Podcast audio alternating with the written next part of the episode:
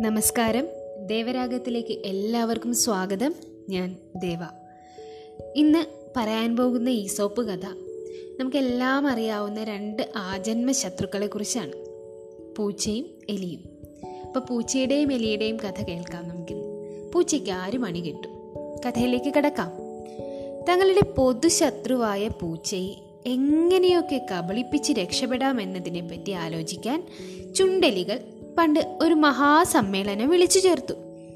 പലരും പല അഭിപ്രായങ്ങളും പറഞ്ഞെങ്കിലും ഒന്നും തന്നെ ആർക്കും സ്വീകാര്യമായില്ല.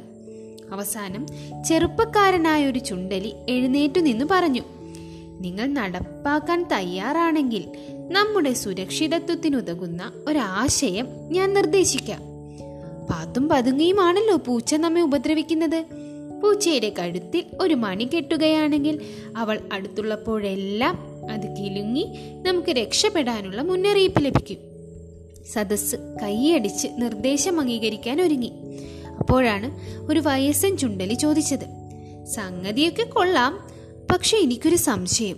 പൂച്ചക്കാരും മണി കെട്ടും എല്ലാവരും പരസ്പരം നോക്കി. പക്ഷേ ആരും തന്നെ അതിന് തയ്യാറായി മുന്നോട്ട് വന്നില്ല. അസാധ്യമായ പരിഹാരങ്ങൾ നിർദ്ദേശിക്കുക വളരെ എളുപ്പമാണ്. നടപ്പിലാക്കാത്ത കാര്യങ്ങളെപ്പറ്റി ഘോരഘോരം പ്രസംഗിക്കാൻ ആർക്കും കഴിയും. എന്നാൽ ഒന്നോർക്കുക പ്രസംഗിക്കുന്നതിലല്ല പ്രവർത്തിക്കുന്നതിലാണ് കാര്യം. ഇന്നത്തെ കഥ ഇവിടെ അവസാനിക്കുന്നു. നന്ദി.